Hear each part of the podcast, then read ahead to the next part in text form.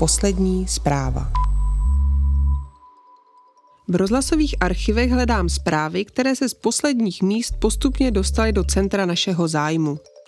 Jak se změnila rétorika a jak se proměnila důležitost témat? Jmenuji se Martina Havlíčková Holá a snažím se ukázat současné události, které aktualizují naši minulost. Každá doba, každá chvíle aktualizuje v minulosti něco, co je pro nás dnes důležité a čemu jsme dříve nevěnovali tolik pozornosti.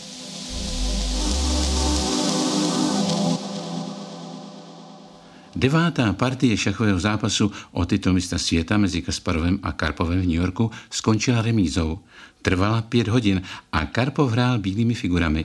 Podle názoru odborníků měl Karpov blízko k vítězství, ale dopustil se hrubé chyby ve 32. tahu. D6. My god, that can't be taken because of the pin on the king. This looks horrible. Takto spolu v roce 1990 hráli dva ruští šampioni Anatolij Karpov a Gary Kasparov. Šachy jsou o předvídavosti, pozornosti a kombinatorice. Hra, ve které se nehraje na náhodu. Musíte přemýšlet co nejvíce jako algoritmus. Díky tomu se tato populární hra perfektně hodila k naprogramování počítačem.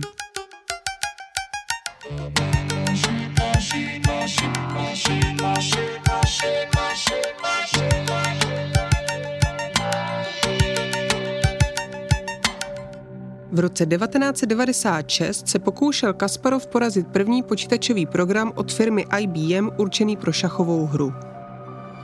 Deep Blue. A computer.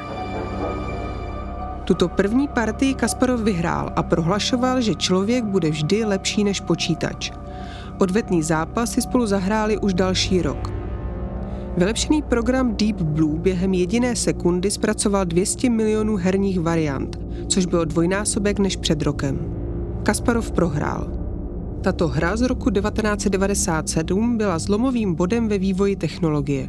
Byl to moment, kdy stroj nahradil největšího světového šampiona v historii. Kasparov obvinil firmu IBM, že jim jde pouze o peníze a ne o pokrok nebo znalosti. V následujících dnech akcie společnosti rekordně stouply. Kasparov se cítil podvedený, ale o svoji práci šachisty nepřišel. Kdo je ale v současnosti asi nejvíce nahraditelný, jsou prodavači a prodavačky. Patří mezi nejvíce ohrožené profese.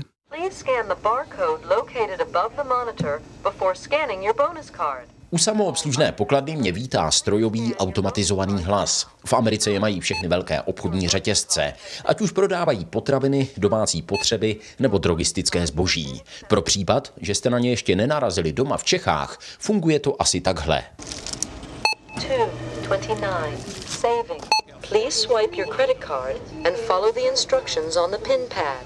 Toto je příspěvek z roku 2013. Na samoobslužné pokladny jsme si zvykli i my. Roboti ale budou pravděpodobně nahrazovat i další pracovní pozice a lidé si budou muset hledat nová zaměstnání. Ti lidé se musí jenom přeškolit. A musí se přeškolit třeba na údržbáře robotů, nebo dozorce robotů, nebo prostě bezpečnostního technika, protože bezpečnost celých těch složitých systémů bude velmi důležitá. Určitě lidé nebudou ztrácet ve firmách místa, jenom se musí přeškolit. Učení už ale není doménou pouze lidí, učí se i stroje. Obvykle mají možnost uvolnit své klouby a následovat pohyb člověka. A několikrát opakovaný pohyb té robotické paže vedené člověkem vede k naučení, k zapamatování si těch pohybů a ten stroj je bez programování opakuje. Čili programování je do značné míry nahrazováno učení. Svět má nového šachového šampiona. To, že to není člověk, ale stroj, asi nikoho nepřekvapí. Ovšem to, že se program naučil šachy hrát sám za několik hodin a doslova rozdrtil dosavadního šampiona, to je něco převratného. No za všechno může umělá inteligence, která má ambice změnit svět. Umělé inteligenci trvalo čtyři hodiny, než se naučila hrát šachy a porazila do té doby nejlepší šachový program. V současnosti se umělá inteligence testuje hlavně v automobilovém průmyslu. Jedním z hlavních důvodů, proč se vyvíjejí autonomní vozidla, je větší bezpečnost na silnicích. První Asimovův zákon. Robot nesmí ublížit člověku nebo svou nečinností dopustit, aby bylo člověku ublíženo. Autonomní auto jede po silnici a najednou mu do cesty na přechodu vstoupí muž, žena, kluk a pes. Auto je zabije, ale může se srážce vyhnout tím, že samo narazí do zábrany. To by ale znamenalo, že usmrtí pasažérku, kterou je žena sportovkyně. Co má auto udělat? Zabít tři lidi a psa na přechodu nebo ženu v autě? Druhý zákon.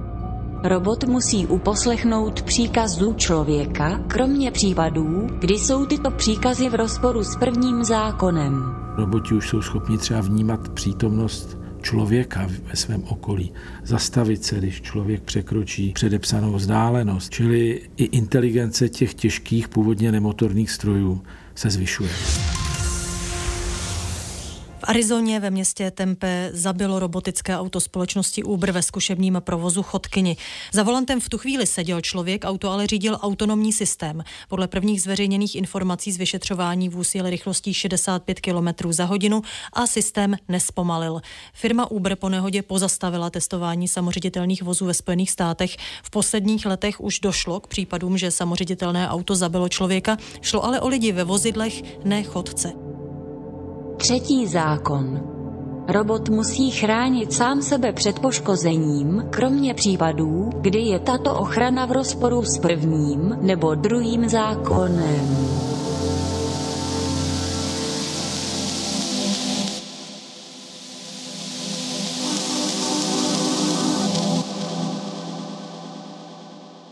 Právě jste slyšeli první díl podcastu s názvem Poslední zpráva.